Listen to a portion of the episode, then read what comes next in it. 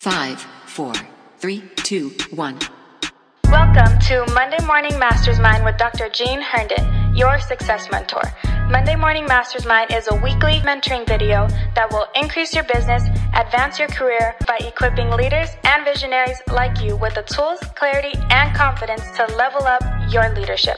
Let's join in with Dr. Gene now. Let's go. Level up. One of the most often questions that I am asked is how do you develop your team into elite players? The simple answer is you don't. All right, well, that's our time for today. Thank you for tuning in to this week's Monday Morning Mastermind. I'm just, I'm totally kidding. Before you disconnect, allow me to explain. People say things like, How do you create employee buy in? Or they don't care? Or my team is just looking for a paycheck.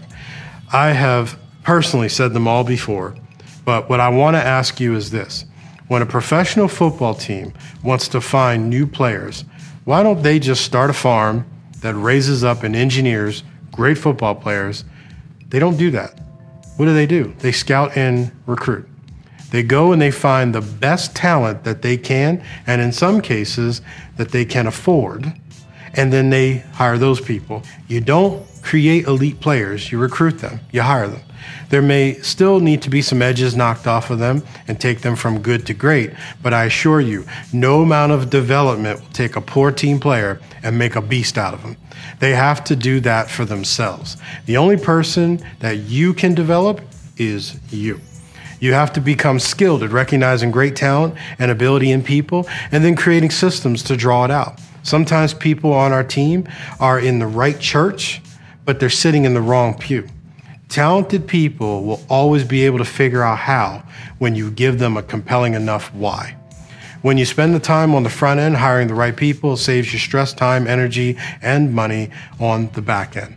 According to an estimate done by undercoverrecruiting.com, a bad hire can cost almost $240,000. Wow. When you factor in onboarding, training, disruption to the business, and of course, the wasted salary, initial hiring costs, and lastly, but certainly not least, their mistakes, their failures, loss of opportunities of potential business because they missed it, or how about this one? The demand for unnecessary supervision and it causes you to miss it. okay, while I believe there is an exact formula to hiring people, I believe there are some fundamentals that you should put a system in place. See, I snuck in the definition of system earlier. Saves you stress, time, energy, and money.